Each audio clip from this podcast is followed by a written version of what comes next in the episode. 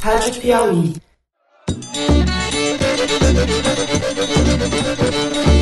Olá, está começando mais um Foro de Teresina. Eu sou Fernando de Barros e Silva, diretor de redação da revista Piauí.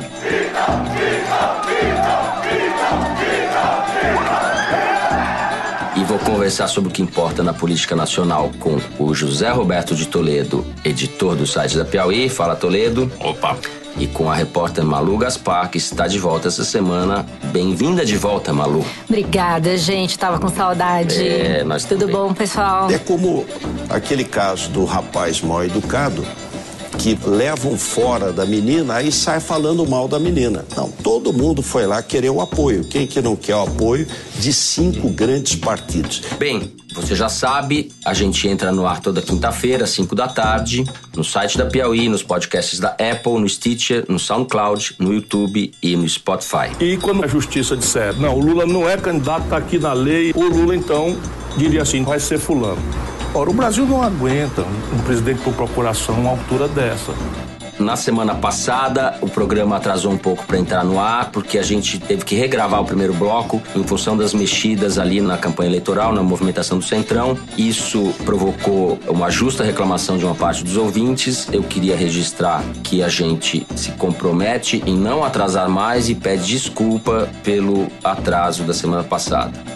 O foro, como sempre, tem três blocos. A gente mergulha nessa semana na campanha eleitoral. Vamos começar falando da convenção do candidato Jair Bolsonaro no último domingo. No segundo bloco, nós vamos falar da aliança entre o Centrão e a candidatura de Geraldo Alckmin do PSDB. No terceiro bloco, nós vamos falar sobre a situação de Ciro Gomes e da candidatura do PT.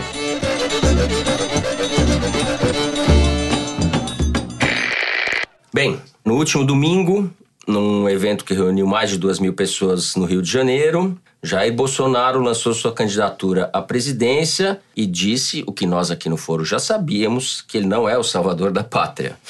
O evento contou com a presença da advogada Janaína Pascoal, que acabou sendo um anticlímax, porque ela falou coisas que não agradaram à plateia. A Malu, que estava lá. Malu, eu peço que você comece contando pra gente o que te chamou mais atenção na convenção que oficializou a candidatura do Bolsonaro. O Centro de Convenções Sul-América, aqui no Rio de Janeiro, tem capacidade para 2.500 pessoas. E estava lotado, tinha gente do lado de fora, tinha gente na rua, um pessoal muito inflamado, muito grito de guerra, uma coisa bem típica de convenção de partido grande, né? Então, isso é uma coisa que me chamou muita atenção, porque aparentemente, até onde eu pude ver, as pessoas estavam lá realmente por conta própria. Inclusive, um dos gritos de guerra da galera era: Eu vim de graça. É, tatuagem na perna com a cara do Bolsonaro, criancinhas vestidas de camufladas, todo tipo de apoiador bastante animado. Então, o Bolsonaro mantém esse elan entre seus apoiadores, né? Fora isso, para quem tá olhando do nosso ponto de vista, né, que tá acompanhando o noticiário todo dia, ao mesmo tempo olhar todo aquele ato político, tinha muito de encenação, né? Assim, ao mesmo tempo que você via muita gente apoiando o Coronel Brilhante Ustra, quando o Eduardo Bolsonaro citou o nome do Ustra, muita gente gritando. Só para É. lembrar os ouvintes mais jovens, que talvez não saibam, Coronel Brilhante Ustra, que foi o chefe do DOI-CODE no começo dos anos 70, que foi o centro de tortura na Rua Tutóia, em São Paulo. Isso. E que Um o assassino, Bolsonaro.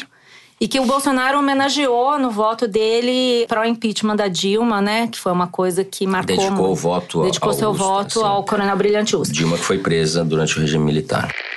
Eu lembro naquela votação no dia do impeachment, quantas pessoas não me disseram que por ter citado o nome do coronel Carlos Alberto Brilhante Ustra,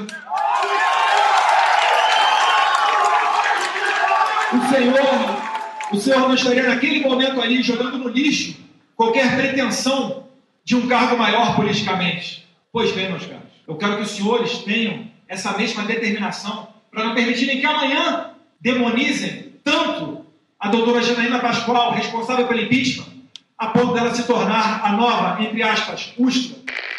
É, muitas menções no microfone a esquerdalha, esquerdopatas, canalhas da esquerda, canalhas do PT.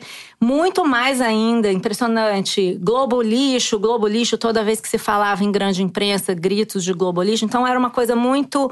todos os discursos gritando e tal. Bem, tinha esse lado, né, de, de ato político, mas para mim chamou muita atenção o caráter de encenação daquele negócio, né? Porque a gente estava vindo de uma semana em que o Bolsonaro passou dias e dias tentando fechar uma aliança com Valdemar da Costa Neto do PR, que é o nome mais evidente aí do Centrão, esse bloco de partidos movidos pelo fisiologismo, e não tinha conseguido. E aí, quando vai para o microfone, o que eles mais diziam era que o Centrão era escória. Magno Malta, que é um integrante do Centrão, veio dizer que quando alguém resolve se aliar para defender a bandalheira, esse bloco político, esse político é do Centrão. O general Augusto Heleno, que disse que pela primeira vez cantou no microfone uma música que não fosse o hino nacional, que era se gritar, pega centrão. É. Então, quer dizer, inflamou a galera falando dessas coisas. Mas era como se eles não tivessem passado a semana toda tentando o apoio do centrão. Mesma coisa, a crítica à grande mídia. Mas tudo era feito para chamar a atenção da grande mídia. E de noite, nos canais bolsonaristas do YouTube, era finalmente ele apareceu no Fantástico. Quer dizer, tudo uma certa contradição em termos. E a maior delas foi apontada pelo próprio discurso da Janaína, de que você falou, que para mim foi o momento mais significativo da convenção, porque botou em xeque justamente toda essa encenação e até mesmo talvez o futuro mesmo da candidatura do Bolsonaro, né? Porque Todo mundo achava que ali você ia apontar um vice, que seria a Janaína, uma mulher, que é uma coisa que o Bolsonaro também diz que não tá nem aí, mas tá sim, quer ter uma mulher para poder romper a barreira dos 17% nas pesquisas. E no final, é. a Janaína botou o dedo na ferida mesmo dos bolsonaristas, né? Chegou super aplaudida no microfone, ovacionada quase tanto quanto o próprio Bolsonaro. Começou pedindo que não aplaudissem, que não gritassem, que ela queria conversar. É, Janaína, uma nova muito... encarnação, uma moça ponderada. Mais ou menos, Isso, né? É. Essa Naquele... seria a chapa mais descompensada da história da República. Bolsonaro e Janaína Pascoal. Não se ganha a eleição com um pensamento único. Os seguidores, muitas vezes, do deputado Jair Bolsonaro, eles têm uma ânsia de ouvirem um discurso inteiramente uniformizado. Reflitam se nós não estamos correndo risco de fazer o PT ao contrário mais um indicador de que é uma candidatura só, bastante mambembe. Olha essa. que curiosa, só para contar uma cena curiosa da convenção, eu estava ali assistindo o discurso da Janaína e na minha frente tinha um Chaplin, um cara vestido de Charlie Chaplin, com o cara do lado que era tipo coach do Charlie Chaplin, o cara que estava levando o Charlie Chaplin, o sonho do Charlie Chaplin era botar a faixa presidencial no Bolsonaro naquele dia, ele estava muito animado e tal. E a Janaína foi falando e eles ficaram se olhando e quando acabou o coach do Charlie Chaplin falou assim: "Ih, essa aí acabou acabou de perder a vice. então era uma coisa que até o Charlie Chaplin reparou, assim, acho que não tem a menor chance, foi um anticlímax total, assim. É, Toledo, a pergunta que não quer calar. Bolsonaro, apesar dessa estrutura mambembe, do fato de não ter vice, vai ter entre 8 e 12 segundos de televisão no horário gratuito. Apesar disso, ele ainda é um candidato competitivo? É, e eu acho que ficará mais se a Janaína aceitar ser vice dele. Por isso eu tô lançando aqui hoje o movimento Aceita a Janaína. Porque, pensa bem, Bolsonaro é eleito. Quem vai fazer campanha pelo impeachment do Bolsonaro sabendo que a Janaína assume no lugar dele? Eu sempre achei que isso era uma estratégia. ah, é, que cenário de horror. É, é uma coisa, é um lance Melhor de... ficar ele mesmo, né? Dado é um que... lance de extrema inteligência, tá certo? Então eu acho que a Janaína vem para somar a candidatura do Bolsonaro e especialmente com esse discurso de não vamos ter um pensamento único. A Laerte fez uma crítica curiosa, a pergunta foi: pensamento?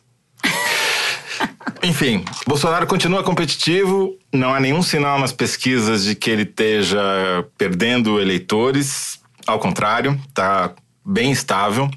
Nas mídias sociais ele continua disputando com o Lula o protagonismo. Acho até que, vamos falar disso mais adiante sobre o, sobre o Alckmin, mas uhum. não vai sair do Bolsonaro o eventual crescimento do Alckmin. Eu acho que esse eleitorado do Bolsonaro é um fenômeno novo da política brasileira, é uma direita com nome, com cara, com ideologia, com agenda partidária, com propostas, com política. O Bolsonaro não é de direita, ele é de extrema direita. Ele é mas um você sabe que lá na convenção... É... é que ele precisa ser chamado de direita para o Alckmin poder ser chamado não, de centro. Não, mas o Alckmin é o candidato de direita. Mas na minha peraí, opinião, acho que é de centro-direita, de direita, ou direita convencional, vamos dizer assim, e que faz o jogo dentro dos limites democráticos. O Bolsonaro é um sujeito que a todo momento atropela esses limites, afronta a Constituição, dizendo bancada da metralhadora, não é bancada Mas da não bala, é só ele. que vai matar não sei eu mais quem. Eu vejo o seguinte. Que acredita nisso. É um fenômeno social Mas eu acho e que é mais que importante, isso. Preocupante para o Brasil. Sem dúvida, uma das coisas mais importantes que nasceu a partir do impeachment da Dilma, que tomou força. A Janaína, curiosamente, talvez seja o elo perdido entre a parlamentada, como diz o Marcos Nobre, uma coluna assinada na Piauí, e o brilhante Ustra, que reencarna na figura do Bolsonaro apesar da força dessa extrema direita, da demanda dessa gente por autoridade, por um alguém que vai pôr ordem nessa porra, etc, por esse discurso que você não sabe se quer destruir tudo ou construir tudo. O registro é fascistoide.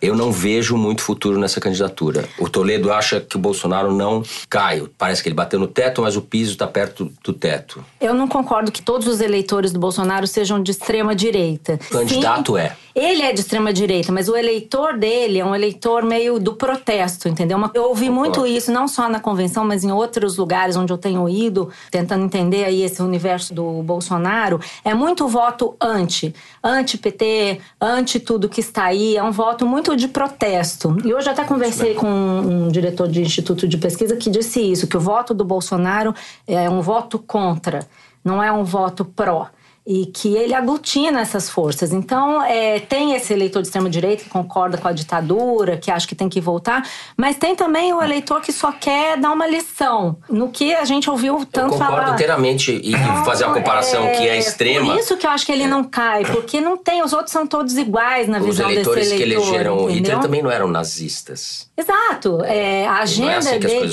e você sabe que o, o Flávio Bolsonaro falou uma coisa interessante no microfone que eu achei legal deixar A gente nunca se preocupou em fazer um discurso, em votar de alguma forma, pensando como ou se isso agradaria a C.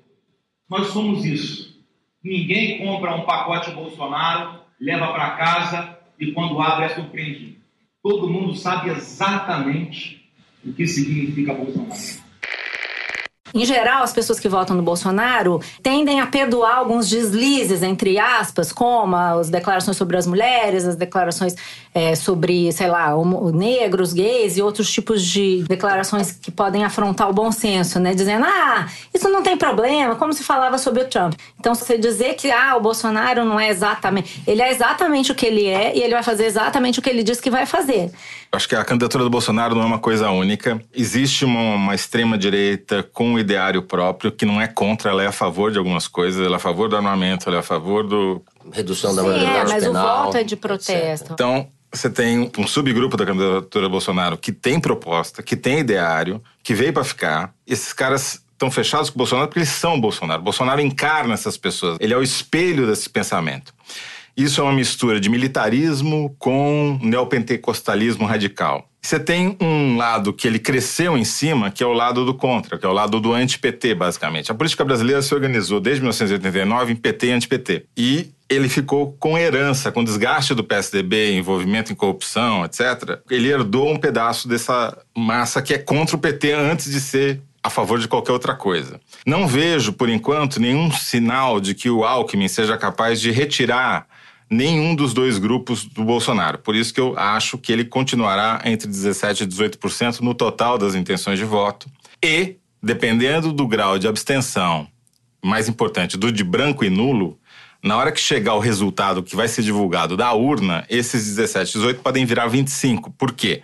Porque o resultado é divulgado com voto válido. Se aumentar branco e nulo, como aconteceu nas eleições extraordinárias que houve entre 2016 e 2018, que foi no Amazonas e em Tocantins, esse percentual do Bolsonaro aritmeticamente cresce para 25. É bom a gente estar tá claro disso, porque uhum. depois o nego vai cobrar. Não, mas as pesquisas falaram 17, o cara tinha 25. É. Não, é matemática, né? Uhum. Então, eu acho que é isso. Quer dizer, o Bolsonaro, ele tá muito focado tem um discurso muito claro, comunica muito bem, tem os seus instrumentos e não vejo ele se diluindo. Eu ouço que ele vai se diluir desde o começo do ano passado. É, também concordo e todo mundo fala que daqui a três meses ele cai. Daqui a três não meses, cai, só que os três meses cai. nunca caem e agora falta menos de três meses para eleição. Não cai, eu também acho que não cai, não. Bom, mas agora nós temos uma novidade, né?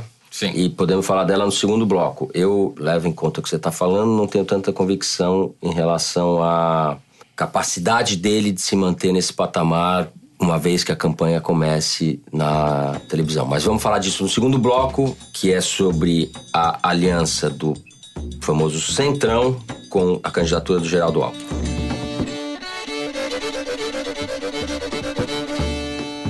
Na última semana, o fato mais relevante da campanha foi a adesão do Centrão, como é chamada a união dos partidos do DEM, do PP, do PRB, e do PR do Valdemar Costa Neto, como me alerta o Toledo, dependendo do dia da semana ou do preço, o PR entra ou não entra no Centrão, mas está no Centrão até segunda ordem, até o próximo lance. É, exatamente. Esses partidos todos aderiram à candidatura do Geraldo Alckmin. Isso dá um tempo de televisão imenso ao Alckmin, quase 40% do tempo total de propaganda em rádio e TV.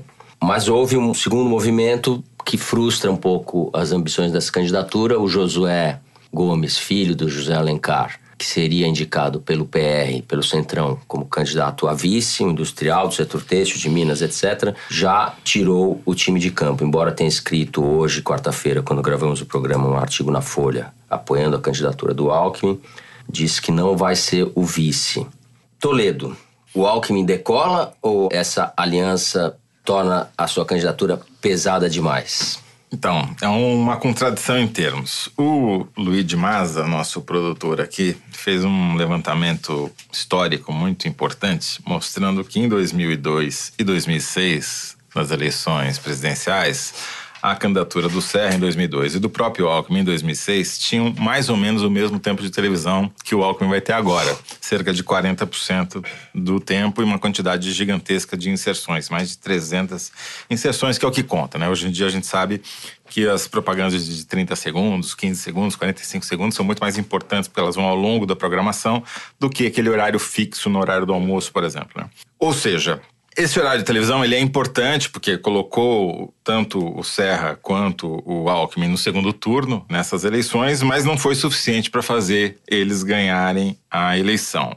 Então a questão que fica. É, mas aí é outra coisa, Sim. né? Porque dois turnos. No entanto, essa é uma eleição que quem for no segundo turno, é, se for com Bolsonaro. O problema tá, é chegar lá. Tá no jeito. Quando a gente analisa o movimento das redes sociais para tentar avaliar o grau de engajamento do eleitor na eleição, a gente percebe que ele continua muito baixo. Tão baixo que o principal drive de interesse das eleições presidenciais para todas as candidaturas que não sejam do Bolsonaro nem do Lula foi o Roda Viva ele, o Roda Viva marcou o pico de curiosidade das buscas feitas pelo nome dos candidatos no Google, tanto do Boulos quanto da Manuela Dávila, vai dizer, bom, mas os dois são nanicos. Mas também aconteceu com o Alckmin, é. também aconteceu com o Ciro e também aconteceu com o Álvaro Dias, enfim, com e todos é um os outros que já foram entrevistados. Muito pouca audiência, né? Bom, é um programa quer dizer que a campanha não começou, de certa forma. Né? Exatamente. Né? É esse que, eu, esse que é o meu ponto. A questão é se a gente vai assistir nessa é, eleição a transferência da influência da telona da televisão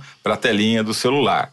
Segundo o Ibope, 70% dos eleitores continuam dizendo que a principal maneira deles se informarem sobre a eleição e definirem seu voto ainda é a televisão. Quantos por cento é? 70 não é excludente isto ou aquilo, é isto e aquilo. A novidade, em comparação a 2016, por exemplo, é que houve um crescimento de tudo aquilo que é digital, ou seja, mídias sociais, blogs e portais de notícias online somam mais de 50%, pela primeira vez também.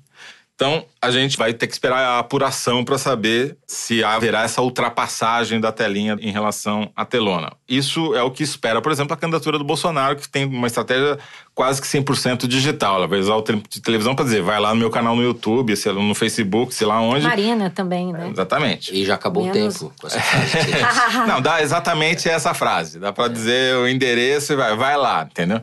Para ouvir o que eu tenho para dizer. O Alckmin, voltando à sua pergunta, junto com o Centrão, importa o governo Temer. Vai ser muito difícil ele não se colar à imagem do Temer, tendo na sua base de apoio, contando o tempo de televisão na sua coligação, pessoas que ocupam os ministérios do governo Temer. E foram, inclusive, empurrados a apoiar o Alckmin porque corriam o risco de perder esses cargos no ministério por pressão do próprio Temer. Então, essa contradição em ser governo, representar o governo, mesmo que indiretamente, mesmo que a candidatura Meirelles seja a candidatura oficial do Temer, e em troca do tempo de televisão, é um saldo que a gente Não sabe qual Não é. sabe. Mas qual é? você mencionou num programa passado a quantidade de pessoas que ainda está indecisa. Sim. Lembra que a gente falou das mulheres? 43% que é- de nem nem, nem Lula É, nem Bolsonaro. Exatamente, nem nem e são principalmente mulheres que trabalham e que vão decidir seu voto no final. Exatamente. Essas mulheres supõe-se pela tendência que vem sendo apontada até aqui, tendem a não migrar para o Bolsonaro. Segundo o que me disseram também essa semana, as qualitativas internas de Instituto de Pesquisa mostraram que caiu muito mal o gesto de botar uma criancinha apontando arma no palco, que isso assusta as mulheres, que o Bolsonaro fez aí num evento recente, né?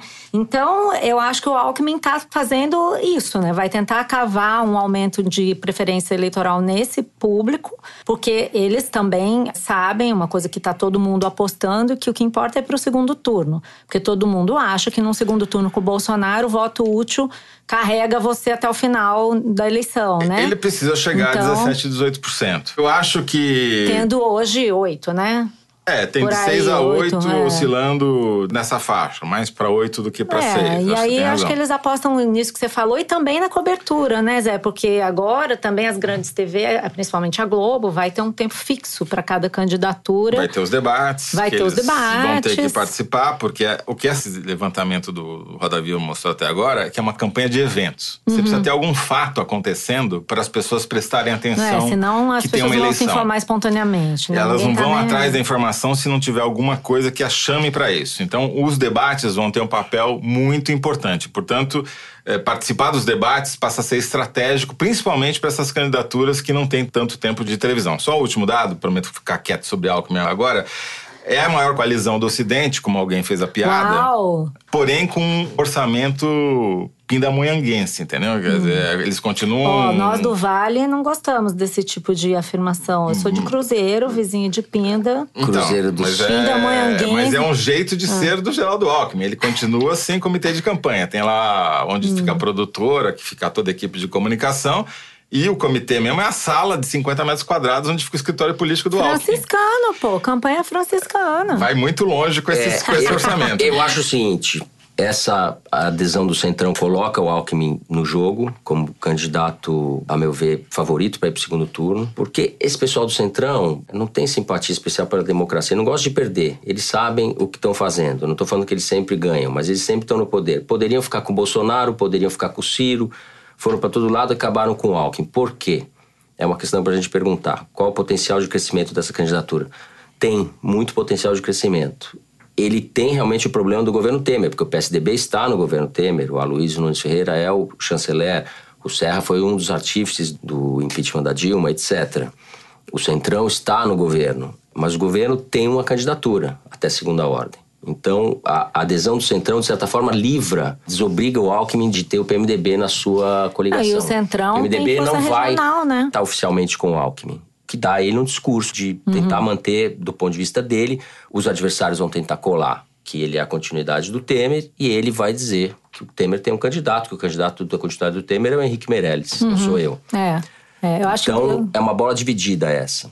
Só queria dizer que não é desprezível essa capilaridade que os deputados do Centrão têm, é, deputados e outros políticos têm, porque esses caras Sim. dominam mais Agora, locais. Se eles né? estiverem com a candidatura. Porque se o eles Centrão, estiverem de fato engajados. Quem está né? tentando levar o Centrão para o Alckmin é a cúpula dos partidos. Sim, é agora ele vai ter que fazer uma o costura. Tem, tá dividido. É. O PR é a própria divisão em pessoa. E assim vai. Então, não automaticamente significa que todos esses partidos que estão cedendo o tempo, porque as cúpulas decidiram assim, vão estar Sim, agora engajados ele tem o trabalho de costurar localmente, né? Alianças nos estados e tal, mas eu acho que isso, sei Tem lá. muitos estados onde ele Tem não chance. conseguirá fazer isso, porque Sim. o PSDB tem candidato a governador e esses partidos também têm candidato a governador disputando entre si. É, eu acho que o Alckmin entrou no jogo, finalmente, entendeu? Esse negócio de que É. ele estava parado, não decolava e tal. Na verdade, estava todo mundo parado e agora talvez Penso ele tenha uma se chance. houve algum movimento que a gente ainda não soube captar do establishment, porque embora os mais ricos eh, tenham um, um segundo escalão aí do mercado financeiro, tudo que está seduzido com Bolsonaro e acha que, enfim, o pessoal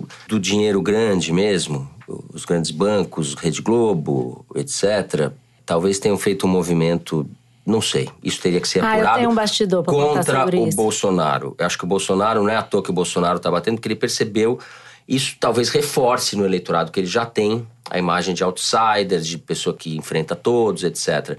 Mas vai asfixiando essa candidatura ou vai deixando ela dentro daquele espaço encurralado. Só para reforçar isso que você falou, eu tive com uma pessoa em São Paulo que teve com os empresários que estiveram num jantar na casa do Abílio Diniz com o Bolsonaro.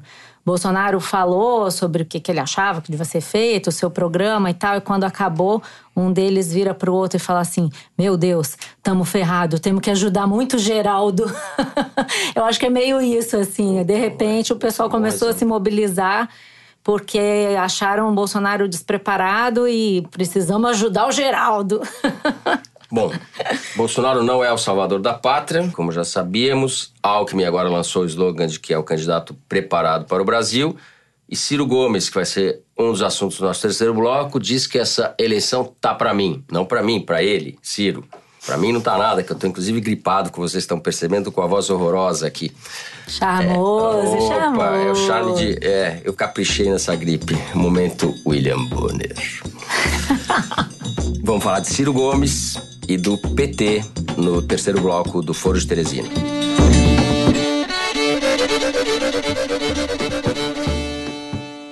Um dos perdedores do movimento do Centrão, talvez o maior perdedor, tenha sido Ciro Gomes. Fez o cortejo, tentou fazer a dança do acasalamento com esses partidos e acabou sozinho. Não sabemos se ele vai conseguir o PSB. Ele está atrás do PSB agora. Eu conversei com algumas pessoas, duas delas do PT, e há uma avaliação de que o Ciro calculou mal o que aconteceria com o Lula no momento em que o Lula foi preso, ou no momento do julgamento, antes da prisão. Lá em janeiro, houve um esboço de conversa e uma proposta que para o Ciro era bastante incômoda, de que o Ciro pudesse ser vice do Lula.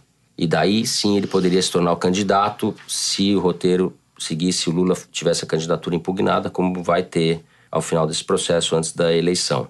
O Ciro recusou isso e achou que ele ia ser o candidato que ia se beneficiar da situação do Lula. Até agora não foi isso que aconteceu, né? Daí ele fez um movimento para o centro, se tentou se distanciar do PT, nunca deixou de criticar o Temer, mas ele ficou num meio termo e agora na convenção que oficializou a sua candidatura, ele volta a falar para os eleitores do Lula, ele tenta recuperar, digamos, um pouco desse espaço que ele perdeu. O Ciro ele está tentando ocupar um espaço, essa é a minha interpretação, ele está tentando ocupar um espaço que o Lula não quer deixá-lo ocupar, né? Na verdade, quando o Lula bate pé em manter a sua candidatura até o final, até o momento em que o TSE muito provavelmente vai desautorizá-la, ele deixa todo mundo no corner, né? Na verdade, os possíveis candidatos do PT não se apresentam, porque não podem. Inclusive, hoje no, no jornal tem uma nota na coluna da Mônica Bergamo dizendo que o Lula está irritado com a pressão que o PT está fazendo para que ele se defina logo e ele não quer se definir. O Ciro fica tentando conquistar esse eleitorado, cada hora ele faz uma coisa num flagrante desespero, né? Inclusive ele falou num programa de TV que repercutiu aí nas redes sociais, ele dizendo que a única chance de soltar o Lula é se ele ganhar a eleição. O país está precisando de pulso, de liderança, de autoridade, né? até para corrigir a carga. Você imagina se um caba desse outro lado, o Lula tem alguma chance de sair da cadeia? Nenhuma. Nenhuma, né? Só tem chance de sair da cadeia se a gente assumir o poder e organizar a carga, botar juiz para voltar para a caixinha dele, botar o Ministério Público para voltar para a caixinha dele e restaurar a autoridade do poder político. E, de novo, como uma tragédia, só resta eu. Quer dizer, é, um, é muito desesperado, né? Ele tá tentando se encaixar nesse ambiente sem conseguir. Da mesma forma, a Manuela Dávila, que estava querendo logo entrar numa chapa qualquer, não manifestou a intenção de fazer algum tipo de coalizão, é contraditório, né? Porque o, o PT fala em aliança das esquerdas, mas como sempre acontece com o PT, que é a grande crítica do resto das esquerdas ao PT, a aliança só vale se eu estiver mandando. O PT não quer perder o PT a hegemonia nunca da topa, esquerda. a aliança apesar... só serve se você ficar embaixo de mim. É. Quer dizer, o Lula não é candidato e o Ciro é. Nesse caso, eu acho que o, o Ciro não tinha mesmo o que fazer. O que, que ele ia fazer? Tá bom, eu vou desistir da minha candidatura para virar vice do Lula, que não pode ser candidato. Eu acho que o movimento do Lula foi inteligente e bom para ele, só para ele, não é bom para o PT, não é bom para as esquerdas nem nada. E agora criou-se um, uma armadilha aí, tem um, uma encruzilhada, o pessoal da esquerda tem que sair dessa encruzilhada. Muito difícil. Eu não chamaria o movimento do Ciro de desespero, porque está funcionando.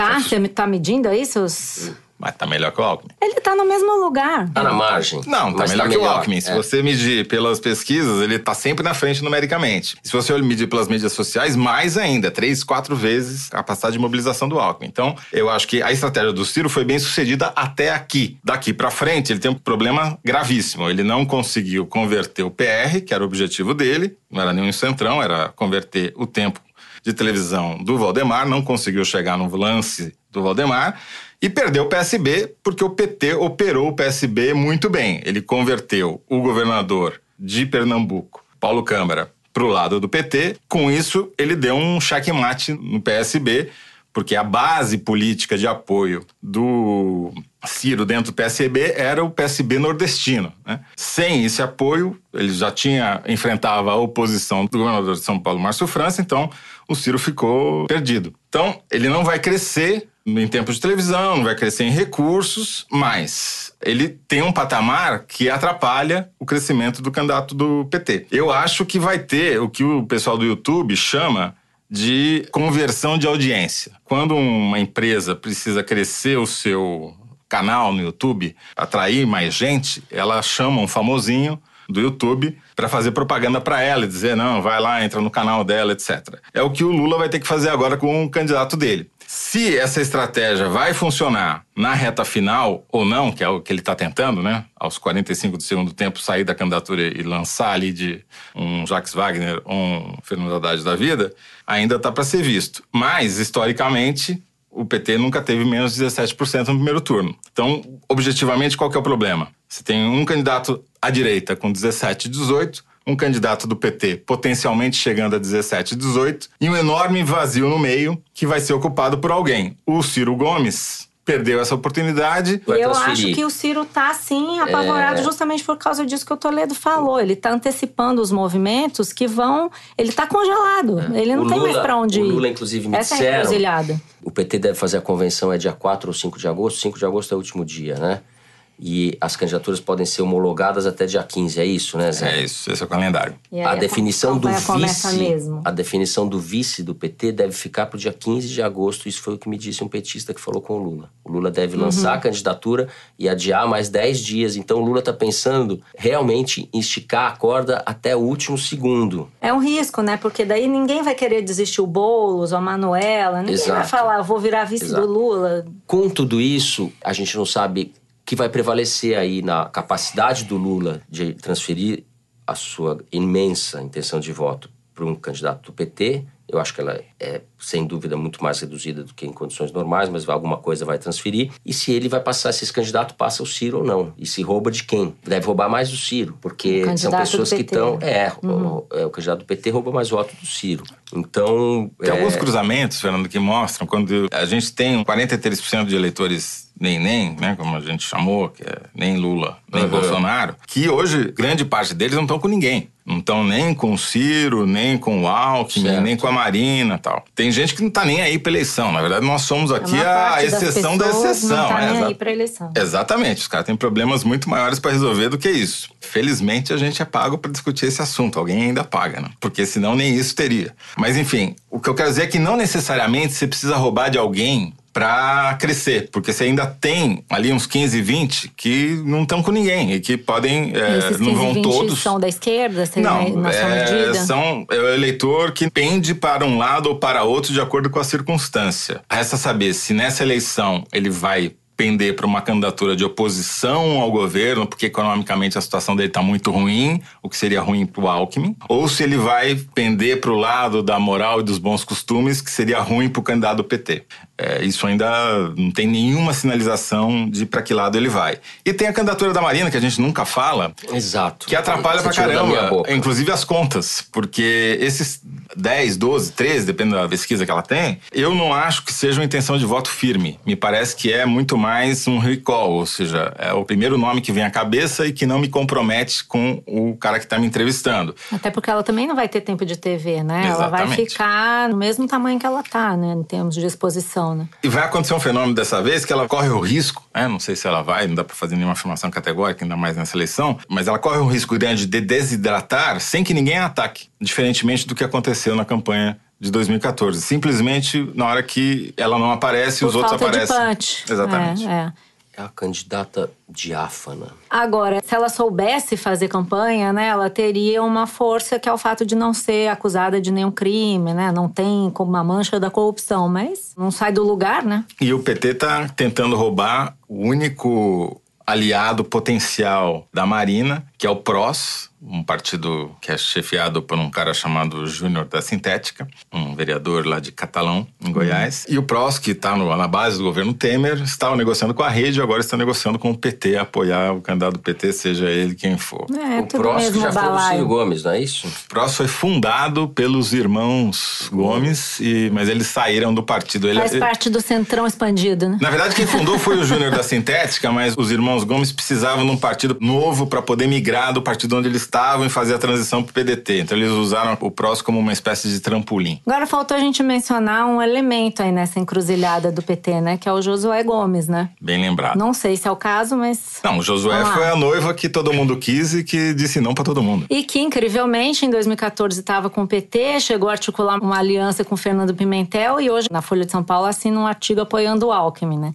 Mas Bem de acordo com a não sua mineirice. ser vice, né? Que não deixa de ser uma derrota Cara. Josué é um fenômeno político, né? Impressionante a capacidade de indefinição Talvez, do sujeito. né? talvez tenha uma pressão do Lula aí na recusa. E tem os problemas regionais, né? Porque vamos lembrar que ele não se elegeu senador quatro anos atrás por causa do PSDB. Quem se elegeu foi o Anastasia, foi o principal adversário dele. Agora, o Pimentel chamou ele para conversar, que é o governador petista de Minas Gerais, para oferecer alguma coisa, talvez na chapa dele. Eu acho que ele está mais se posicionando para não ficar ao relento, não ficar na garoa e conseguir alguma posição do que qualquer outra coisa. Agora- Atrapalhou, né, a jogada do PT, né? Que, vinha sonhando. não, e também é do Alckmin, porque É. esse da declaração de apoio, apoio, mas não sou vice, porra, que apoio é esse, né? Mas É é, um apoio, Josué. mas é muito o cara que que- assina, que você viu a esperavam. Assinatura dele no artigo? É Josué Cristiano da Silva. Ou Josué Alencar. Ele não consegue decidir nem como é que ele assina o artigo. o cara vai decidir se ele vai ser PSDB, PT. Eu nunca vi uma pessoa tão indecisa. É impressionante a capacidade. Diz É, que nas reuniões a- da Fiesp, ninguém consegue entender o que, que ele pensa sobre os assuntos. Ele Isso- senta e sai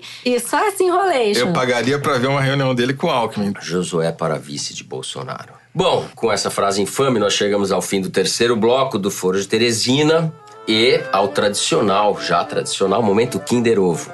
Momento que a nossa produção nos brinda com áudio surpresa. Já tivemos o Arrocha com Flávio Rocha, a Dilma esperando o carnaval chegar, a Janaína Pascoal contra a urna eletrônica.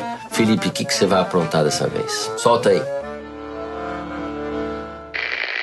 Eu me coloquei e coloquei meu nome como pré-candidato à presidência da República, sabendo que aos olhos do homem eu tinha 0,001% de chance disso acontecer. Mas olha qual o cenário. Nós assinamos um acordo, um contrato, onde nós tínhamos que ter é, no mínimo 5% de aceitação do voto da- do povo, da nação brasileira. Eu creio que o sistema soube disso.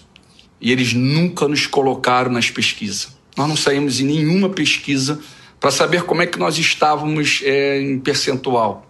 E eu não tenho dinheiro para fazer as pesquisas, eu não tenho como. Eu estou, visualizei é, para fazer uma pesquisa hoje, o menor valor que tinha era de 1.140 mil. E eu não teria 140 mil para fazer essa pesquisa, então não teria como fazer a pesquisa. Eu não estou à venda, eu não vou compactuar com isso, eu não vou fazer acordos, eu não vou fazer parte desse cenário político. Eu já agradeço a Deus pela oportunidade que ele me concedeu de poder falar dele dentro do Congresso Nacional. O meu prazer em abrir a Bíblia e poder repreender Satanás. Dentro do Congresso Nacional, tudo que se vota lá, quase 100% é contra o povo. Gostaria que você continuasse orando, mas há um tempo, há um tempo determinado para Deus e eu creio que no futuro bem próximo nós vamos ser o presidente da República. Eu creio nisso. Caraca, demorou, mas eu descobri. Cabo da Ciolo, grande mobilizador das massas no Rio de Janeiro. O Cabo da Ciolo veio à política por obra do PSOL. Ele foi eleito deputado federal pelo PSOL do Rio de Janeiro. Então, depois pra... de eleito, o PSOL descobriu quem era o Cabo da Ciolo. Para confirmar aqui o que você está falando, Zé, liderança dos bombeiros do PSOL de Cristo, eleito em 2014 e expulso do partido por ter proposto uma emenda constitucional que alterava o parágrafo primeiro, é isso mesmo? Todo poder emana do povo, para todo poder emana de Deus. Então, é a versão do Estado Islâmico ah, é. trazida para os bombeiros do PSOL, Cabo Daciolo, que agora é filiado ao Patriota. Eu nem sabia que existia esse partido Patriota. Existe, é o partido é. do japonês da Federal. Verdade. Sujeito sério que diz que depois que começou a aparecer na TV, pegou muita mulher, não foi isso que ele falou? É, menino. É. Japonês Provavelmente tá por obra de Deus, segundo a lógica do é. Cabo da Ciolo, né? E o japonês da Deus Federal e do não é Sérgio Moro, né? diz que não, diz que não, diz que não. Vamos ver, até 15 de agosto tem tempo de convencê-lo. Fernando, fala com ele. Tá certo. O Cabo da Ciolo provavelmente não entrou nas pesquisas porque as pessoas que fazem as pesquisas não sabiam que o Cabo da Ciolo pretendia ser candidato a alguma coisa. Não que fosse fazer alguma diferença, é óbvio, né?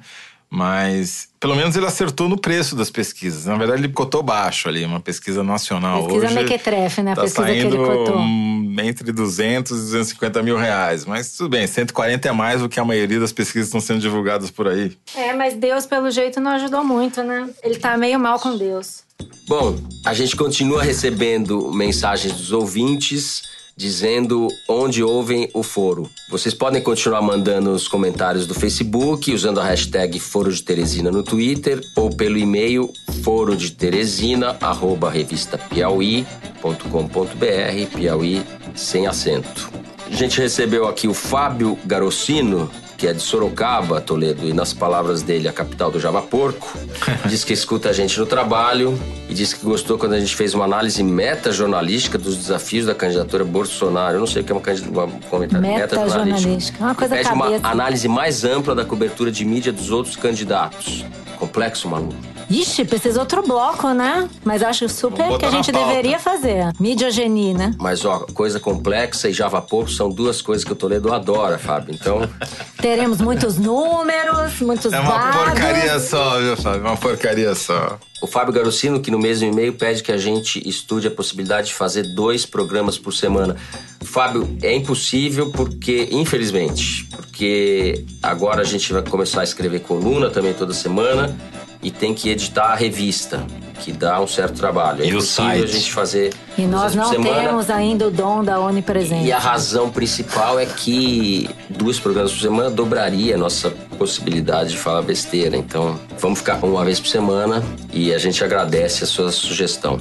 E o Tarek Silva, que ouve a gente no metrô do Rio, na saída para o trabalho, às vezes estressado, segundo ele, mas não com a gente, e sim com a situação do país. O Foro de Teresina dessa semana fica por aqui e você já sabe que toda quinta-feira a gente tem essa conversa às 5 da tarde. Você pode ouvir o Foro no site da Piauí ou então baixar no celular, no seu aplicativo de preferência. Podcasts da Apple, Stitcher, SoundCloud, Spotify e é só ouvir. Para você que está ouvindo a gente, eu convido a assinar também o Maria Vai com as Outras aqui na Rádio Piauí.